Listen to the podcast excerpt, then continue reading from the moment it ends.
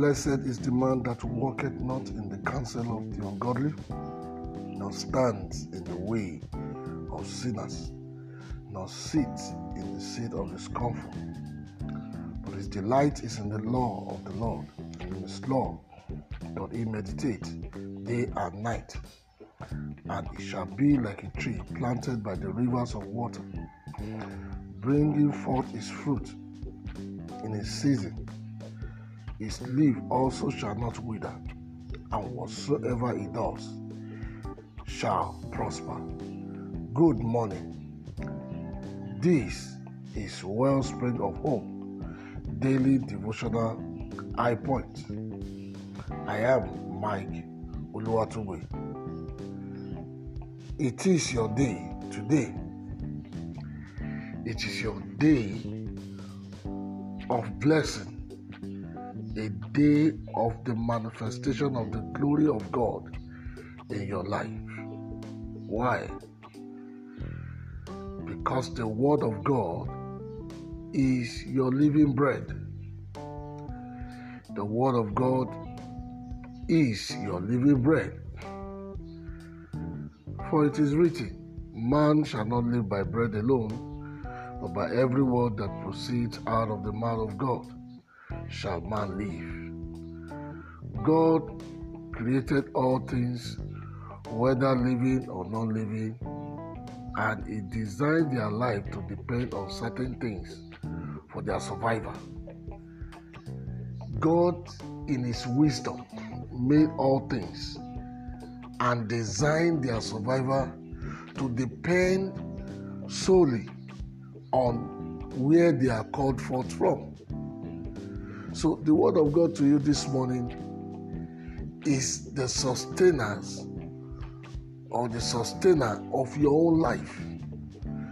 The word of God is the sustainer of your life. Every creature is made to be sustained by where they are called from. For example, if you decide to bring out a fish out of the water from where they are being made from or where they are being created from and decide to want to match it or bring it on ground with lizards and snakes, what you will discover is that in the matter of hours, the fish will die. So, God wanted to make man. When God wanted to make man, He called to Himself.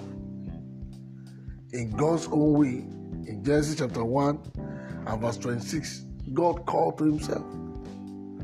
God called to Himself. He said, Come, let us make man in our image and after our likeness. God did not call to the sea.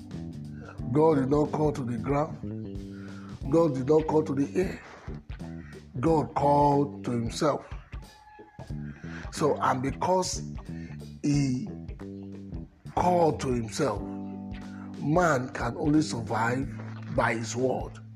Of course, he uphold all things by the word of his power. But to man, he gave his word for his sustenance. And that word is what he must depend upon to survive in this world and to live with him in eternity. When we talk about God creating us, many think that uh, we God created man from the dust. No, God did not create man from the dust. He created man from himself. What God did with the dust is to give him a house. We are spirit because God is spirit. When we talk about the image and the likeness of God, many argue and say, Are you saying God has leg, has eye, is human, is like us? No, He's like us in the shape that we take in the spirit. We are spirit being. And He used the dust of the ground to make us a house. So we are spirit with a soul and lives in a house called the body. And that's why the way he designed it When he said, Man shall not live by bread alone, but by every word that proceeds from the mouth of God. That is what it means. That is what it means. Man shall not live by bread alone because man's component is not just the flesh.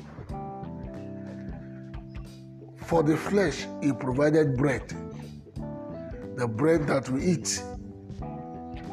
But our real life is the spirit. So, when we are conscious of the fact that we are spirit who lives in the body, then we will know that our sustenance is not on bread alone, but we must commit ourselves to feed our spirit with this food, and that is the word of God. When the spirit of a man is weak, his whole body is weak. The Bible says the spirit of a man will sustain him in his infirmity. But a wounded spirit who can bear. So when your spirit is strong, it does not matter what is happening to your body, your body will naturally respond to your spirit. So we are gods, and God is spirit, and we also are spirit. And He had given us His word, which is spirit and life. Jesus said, The word that I speak to you, they are spirit and they are life. John chapter 6 said, The word that I speak to you, they are spirit and they are life. The word that I speak to you, they are spirit and they are life. So if we must live and live well, then we must live on the word of God. The one who created us said we cannot live by bread alone. And this was the consciousness of our Lord Jesus Christ when the devil came to tempt him. He came to tempt him, tempt him with the food that is related to the flesh. But the Spirit of our Lord Jesus Christ was strong enough to recognize that the Word of God is supreme to anything. He, he was hungry, he was weak, but he made the devil to understand though I may be weak in my body, I'm not weak in my spirit. I am I solely depend on the word of God. I have received the word of God in this place, and that is my survivor.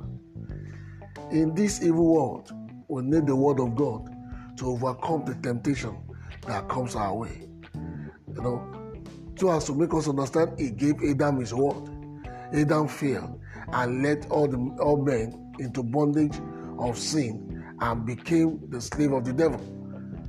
And to tell you how important God so carry his word, he gave the same word to the children of Israel as a law.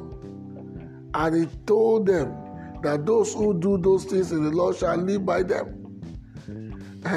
so Romans chapter 10, verse 5 said us, told us that that those who live by this word shall live. Those who do what is written in the law shall live by them. So the word of God is a giver of life. But for the fact that these men did not keep it, brought death and destruction their way.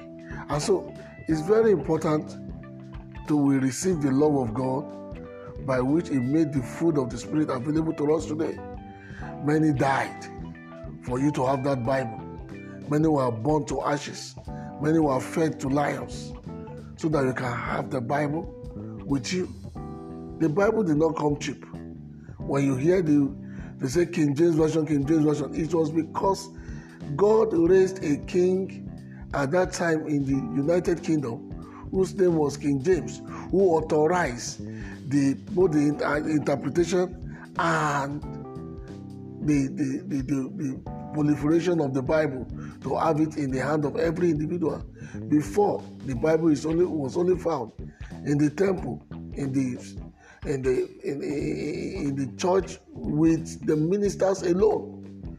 But now you have it, and there is no excuse for us anymore. So it will be painful for those men who suffer for us to have the Bible to now see us living below the standard and the glory of God. Many Christians still struggle with this struggle with things that we are supposed to live above.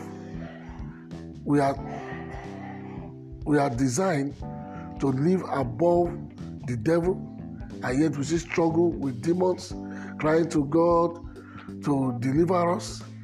You know, the things that God has committed to our responsibility, we, we, we are throwing it back to God to, to do for us.